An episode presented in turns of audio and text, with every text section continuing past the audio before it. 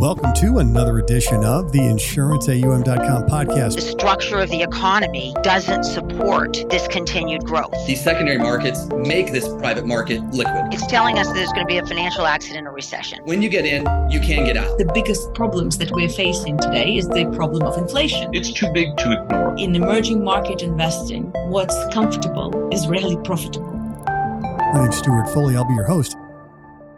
Today's topic is real asset private debt. And we're joined today by Matt Addesa, private market specialist at DWS. Matt, thanks for taking the time. Thanks for being on. Yeah, hey, thanks for having me, Stu. Uh, excited to uh, do my first podcast ever. This is a great honor. Appreciate the invite.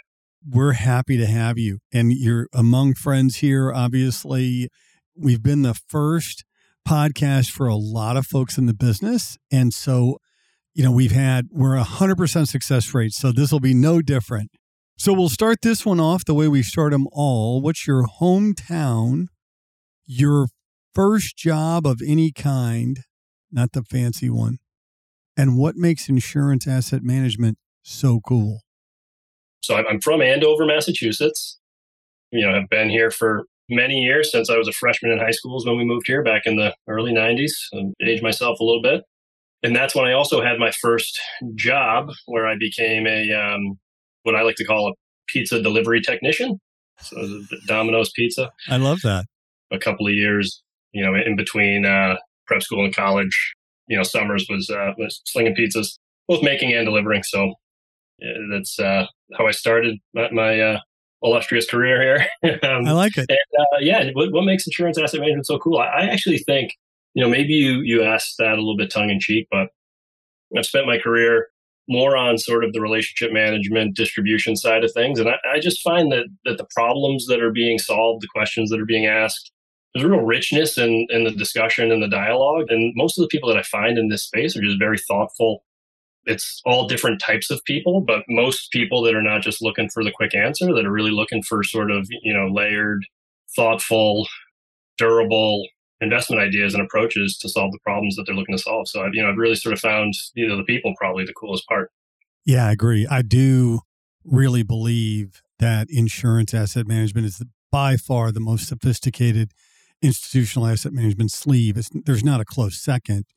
And someone summed it up for me the other day uh, about a friend named Jonathan who who said it's the externalities, right? And that's what it is. In one word, it's the externalities. It's the ratings, the regulation, the loss experience, the capital position, all of that, tax position, and the risk posture. Each one of these firms has their own unique appetite for mm-hmm. risk, right? And it's really about having those conversations to really get to know the client and, and know how you can help them out. And so with DWS, I mean, it, where it takes this conversation is where in your mind does real asset private debt fit into the larger private debt slash credit space? Yeah, uh, that's great. I think I'm going to uh, you know lift your friend's term there. I mean, externalities does really sort of sum it up perfectly, and, and I think it you know maybe a little bit goes to question you asked here. But you know, people say the word private credit a lot, these or the term private credit a lot these days, and it's not you know sort of unique in terms of the growing interest in private credit to the insurance space. You know, obviously, credit generally is you know has a plays a very large role in most balance sheets. Lots of folks that have been thinking about insurance company balance sheets for many years are very smart, sophisticated credit investors, as you mentioned. But I think when you sort of expand on that concept of private credit, I think there's a lot of different ways. You know, you, you and I were speaking, you mentioned all the asset classes that you guys cover and think about on a regular basis. And I think private credit is one of those where, depending on who you talk to, it can mean a, you know, a lot of things to a lot of different people. You know, we come at and have sort of come at our sort of approach to the private debt space more from the standpoint of, of investors in both the real estate and infrastructure equity markets.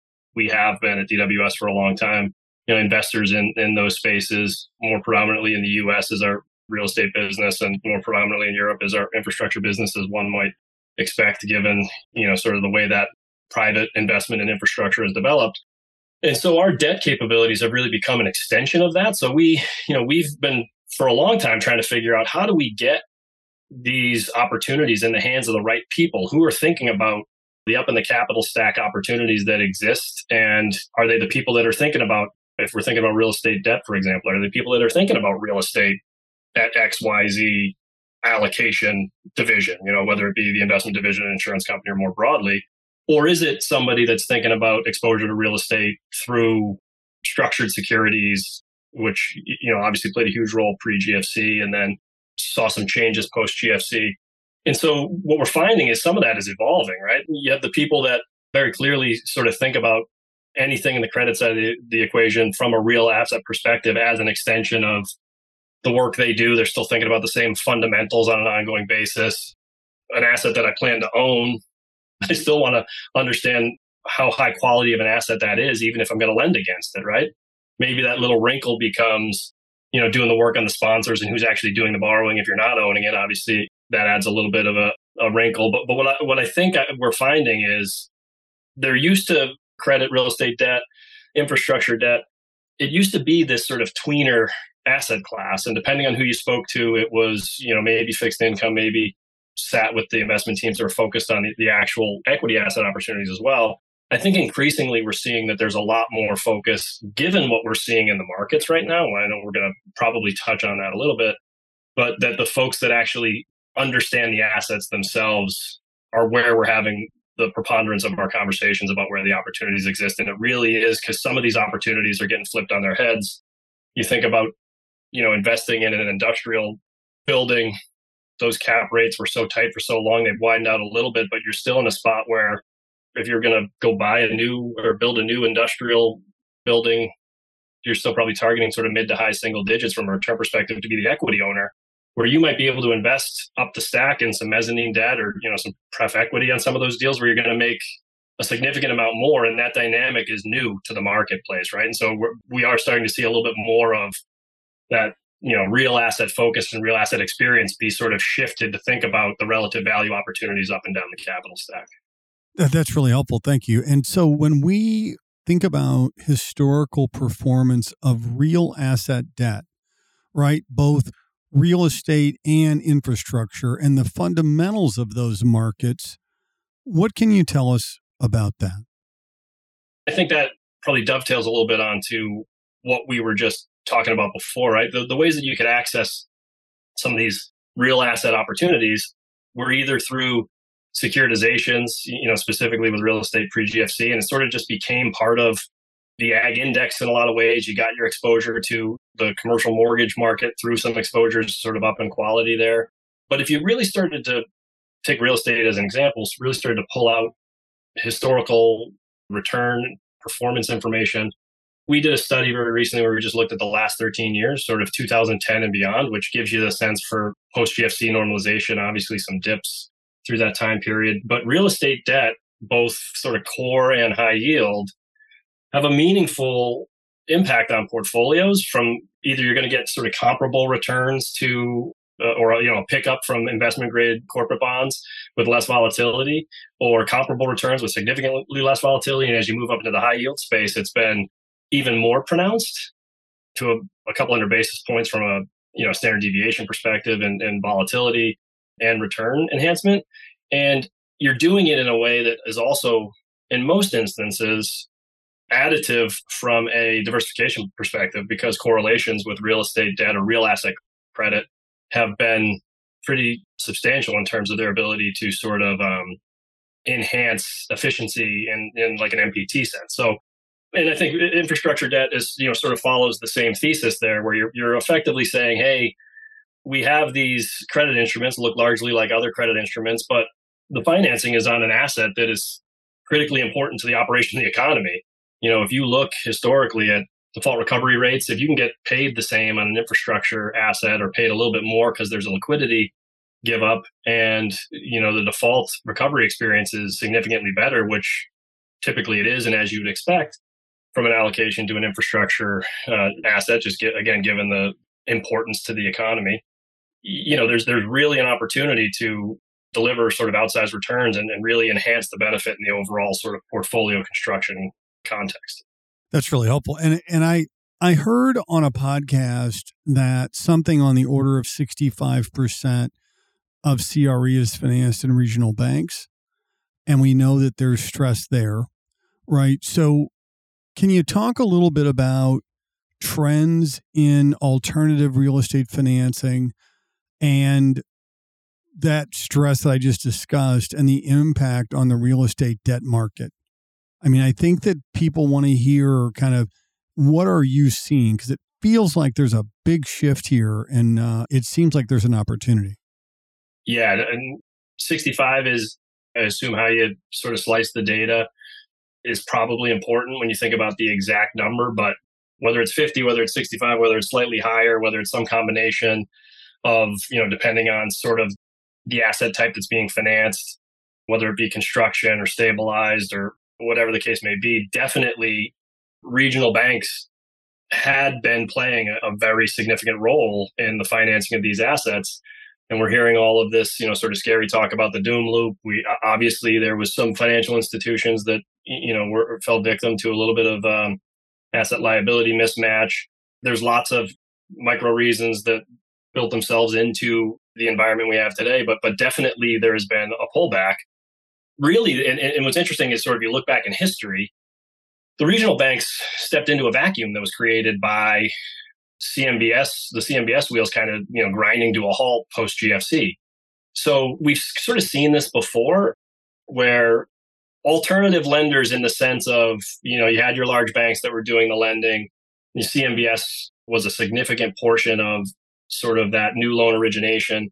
GFC happens, you have this huge void, and, and the regionals did step into that in a, in a, in a meaningful way.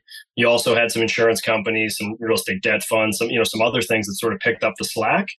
And what we expect to see happen is that those alternative investors, and like sort of what we talked about, you know, in the first question you asked me, there is this growing real estate debt as an alternative asset class feel, and this is just going to, I think, create more opportunities in that sense. I think one of the things to think about, which is interesting, and and again, you hear you know the doom loop, and you know every loan, every office loan is a bad loan, and you know the bottom is nowhere near in sight for office in the U.S. And you know I don't know that we as a firm sort of fundamentally believe in the doom loop. I think we think that there's going to be some troubled assets, there's going to be some workout, there's going to need to be some creativity in the office space, almost like there was in the in the retail space when sort of the big box mall had all that stress. But what we really are finding interesting right now is you're still seeing opportunities to lend that aren't really on a like a like a spread basis. Aren't like if if it's a high quality asset that's owned by a high quality sponsor and the valuations are fair you're still getting spreads that were sort of pre hiking cycle tight.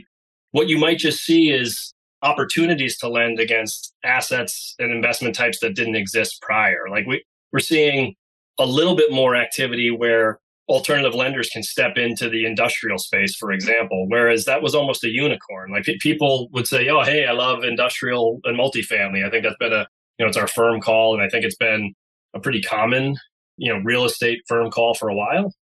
Industrial has just been hard to lend against because there's been so much competition for the paper everybody had such confidence in in the deals. You know, a lot of assets sort of being invested with cash from you know some sort of larger, obviously real estate funds. But now what's happening is this sort of step back from the banks, this little pause in I think that's being created by the fear in office, but a little bit of contagion is creating opportunities for alternative lenders to step in, you know, asset managers and the like, insurance companies, and, and take advantage of opportunities in, in certain sectors that they hadn't really been able to participate in before really helpful. And so when we think about your business, real asset private debt, can you talk a little bit about the asset opportunity set, what your areas of focus are, and where you see relative value? One of the things that I that I think is remarkable that you know I'm not sure a lot of people fully understand. First of all, you know, you know, we talk about private credit kind of meaning a lot of different things to a lot of people. Infrastructure, I, I think, you know, means a lot of different things to a lot of people. I think some people hear the word infrastructure and they immediately think like, hey, it's it means toll roads and airports, or you know, and there's other people that you know understand a little bit more of you know the nuance and the, and the drill down layers.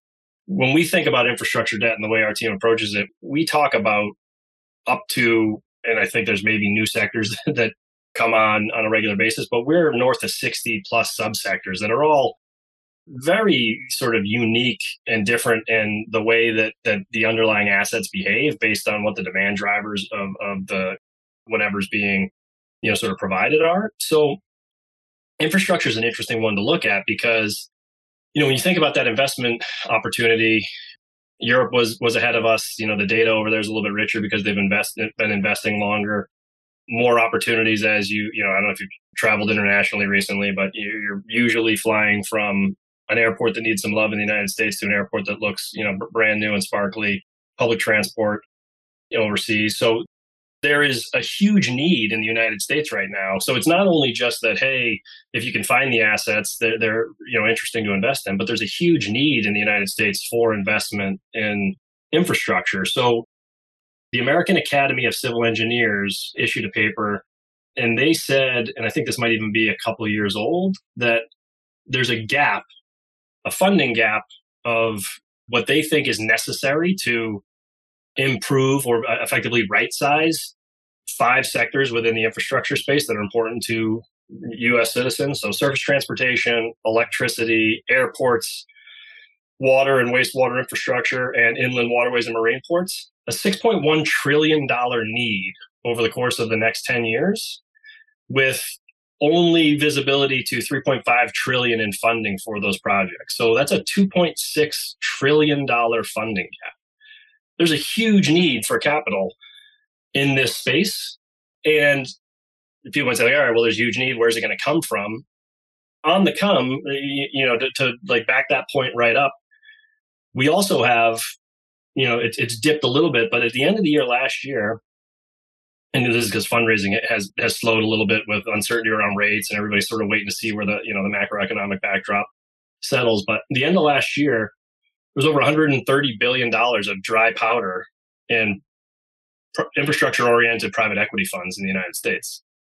So there's a ton of money there if you think about the way that the capitalization of those projects would work even if you assume the conservative 50% LTV you're, you're talking about 250 to 300 billion dollars of capital that is kind of ready to go and a significant portion of that is the debt capital stack so you have you know for us we we think there's a huge opportunity given that there is a need first and foremost. It's it's not like we're you know we're going to be sort of shaking the trees trying to figure out who wants to do infrastructure projects. And there's a bunch of capital that's lined up and ready to go on the equity side. So so we we continue to be pretty bullish on this opportunity for investors to deploy capital in the debt space. And then I think you know at that point it's just a question of how do you think about you know infrastructure debt as a component of your overall asset allocation. Where are you going to get those exposures? Are you going to get them in your liquid portfolio? Are you going to try to get them in your private portfolio, access, et cetera? But but at the end of the day, we think huge opportunity based on the need. The equity capital is already lined up. Yes, fundraising has slowed, but we expect it to you know pick back up once there's a little bit more certainty on what the future holds relative to rates, et cetera. So uh, we're pretty bullish on, on the infra opportunity. And then when you think about you know the real estate opportunity the question i think is less about will there be opportunities to invest and more about what are the right levels and and, and how do you think about the opportunity and, and when do you, when do you enter? Another sort of pretty staggering number is uh, 900 billion dollars of refinancings that are coming due. There, you know, maybe you've heard about this sort of refi wall that's you know it was two years out maybe a couple months ago. So you know it's it's coming closer and closer a significant portion of you know that refi wall is it's opportunities to um, uh, lenders that or borrowers that needed a refi in the middle of COVID. Maybe those things get kicked down the road, and you're getting to a situation where a lot of it is kind of stacked up, and there's going to need to be some people that will step in with capital and willing to support some of these projects. And, and so, you know, I guess on both sides of the equation, we don't feel like there's any shortage of opportunity. And it's really making sure that, you know, you had mentioned, Stu, at the top of the call, everybody's sort of risk appetites are different. And, you know, where do you want to play? How much capital do you have to deploy? How does it fit in with the rest of the portfolio? But, but definitely uh, ample opportunity to invest in, in both of these spaces and, you know, high quality assets over the course of the next couple of years. That's terrific. That's great insight. And so, Can you talk a little bit about your approaches to assessing the investment opportunities? I mean, I realize that some of your process is proprietary, but just to the extent that you can. You know, we, we think, like I said, it's sort of in our DNA, right? That we, where does this land? Is are they fixed income instruments? Are they real asset investments? Just where you're talking about relative value in the capital stack, and that's really sort of where we've landed. We think that our approach to assessing each opportunity comes from first and foremost the assets themselves and understanding the assets inside and out and doing everything in our power so that we can understand exactly how those assets will perform in any given sort of market environment. And, and obviously nobody's got a crystal ball and you know there's black swan events and you know sometimes markets move faster than you expect them to. And from an infrastructure perspective there's lots of regulatory considerations and regulations change and but we're really all usually coming at it from the standpoint of a, a, practitioner in the space of operating the real asset and then how do you think about lending against those assets based on that? I think you know one of the things that and i think more specifically potentially even for insurance companies when we were chit-chatting before we started here stu is the how do you really access some of these opportunities right? So it's the infrastructure debt space i think for a long time had been really as it related to uh, insurance capital had really been the large upper sort of mega cap space, huge balance sheets that had a significant amount of capital that they could take the illiquidity premium that were associated with sort of investment grade private placements in the infrastructure debt space. So much so that it's almost more of an asset liability matching exercise, a diversification exercise. Hey, you know, if we can get, if 65 to 90% of our portfolio is in credit of some kind and a significant amount of corporate credit. What ways can we think about to sort of diversify that risk? And I think Infra, Infra does a great job at that. But you were still talking about a certain small subset of investors that could access the opportunity and that were doing it for reasons that were maybe not the same reasons that some of the sort of smaller insurance companies would consider doing it. We actually believe that in the infrastructure debt space, there's better relative value in the sub investment grade portion of the market. And some people might say, well, that's a very small portion specifically in the private space. But what you'll find is if you look at, you know, sort of the traditional leverage loan index in the US, some, some significant portion of it, 35, 40%, will actually be insurance, uh, um, infrastructure, or infrastructure oriented. And so the way we've gone about accessing that opportunity, so I think first and foremost, insurance companies should think to themselves like, hey, do I have a bank loan portfolio that uses the leverage loan index and or maybe even some high yield bonds and sort of start to think about like a, a, comprehensive holistic view to where do I have infrastructure in my portfolio already. But then that follow on is we, we've come up with a way because we were focused on the sub investment grade side to really sort of try to identify those pockets of that market that were the best assets they're liquid and then come up with a wrapper that allowed people to, uh, specifically insurance companies, actually at the request of an insurance company way way back in the day, to create rated entry points that make it a little bit more efficient. And I know there's lots of conversation around structured credit and um, some of the consideration that regulators are giving CLOs and, and the like. Really, you know, like the focus of what we're trying to do is not for a capital arbitrage play. It's really just to create flexibility. We're not trying to to eliminate, you know, any, any sort of RBC capital, you know, RB, RBC impact to an investment and some of these sub investment grade opportunities. We're just trying to create flexibility into the way that you actually could invest, you know, different rated entry points, et cetera. So I, I think for a lot of folks, uh, specifically on the smaller end, maybe these larger, lumpier investments are, are harder to access. We think better relative value and sub investment grade and, and if there's ways to find opportunities to invest that that make the bite size a little bit more manageable allow you to diversify over time is, is the best approach. Yeah and i mean it's always challenging for a, an insurance company that's not a mega to get access to efficient access to the kinds of return profiles that some of the mega balance sheets have right and i mean being able and it helps it it allows them to stay competitive price competitive and competitive in the market i mean it's a you know i mean it's just a fact of an economic fact right so that makes really good sense and and appreciate you you talking about the ability to access uh, this asset class in an efficient way I have learned a lot today. I've got two questions for you on the way out the door. These are the fun ones. Some people have chosen to only answer one, but I know that you're not going to do that, right? This is a challenge. Here Here's we a go. challenge. Yeah, this is good. So the first one, you can answer either one or both, but it's free optionality. Matt, what more can you ask for in this business? Love optionality. The first one is, what's the best piece of advice you've ever gotten? And the second one is, who would you like most like to have lunch with, alive or dead? Ooh. I guess I'm going to apologize in advance for being sentimental here, but you know, my father recently passed. It was a very important figure in my life and you know our our family's lives.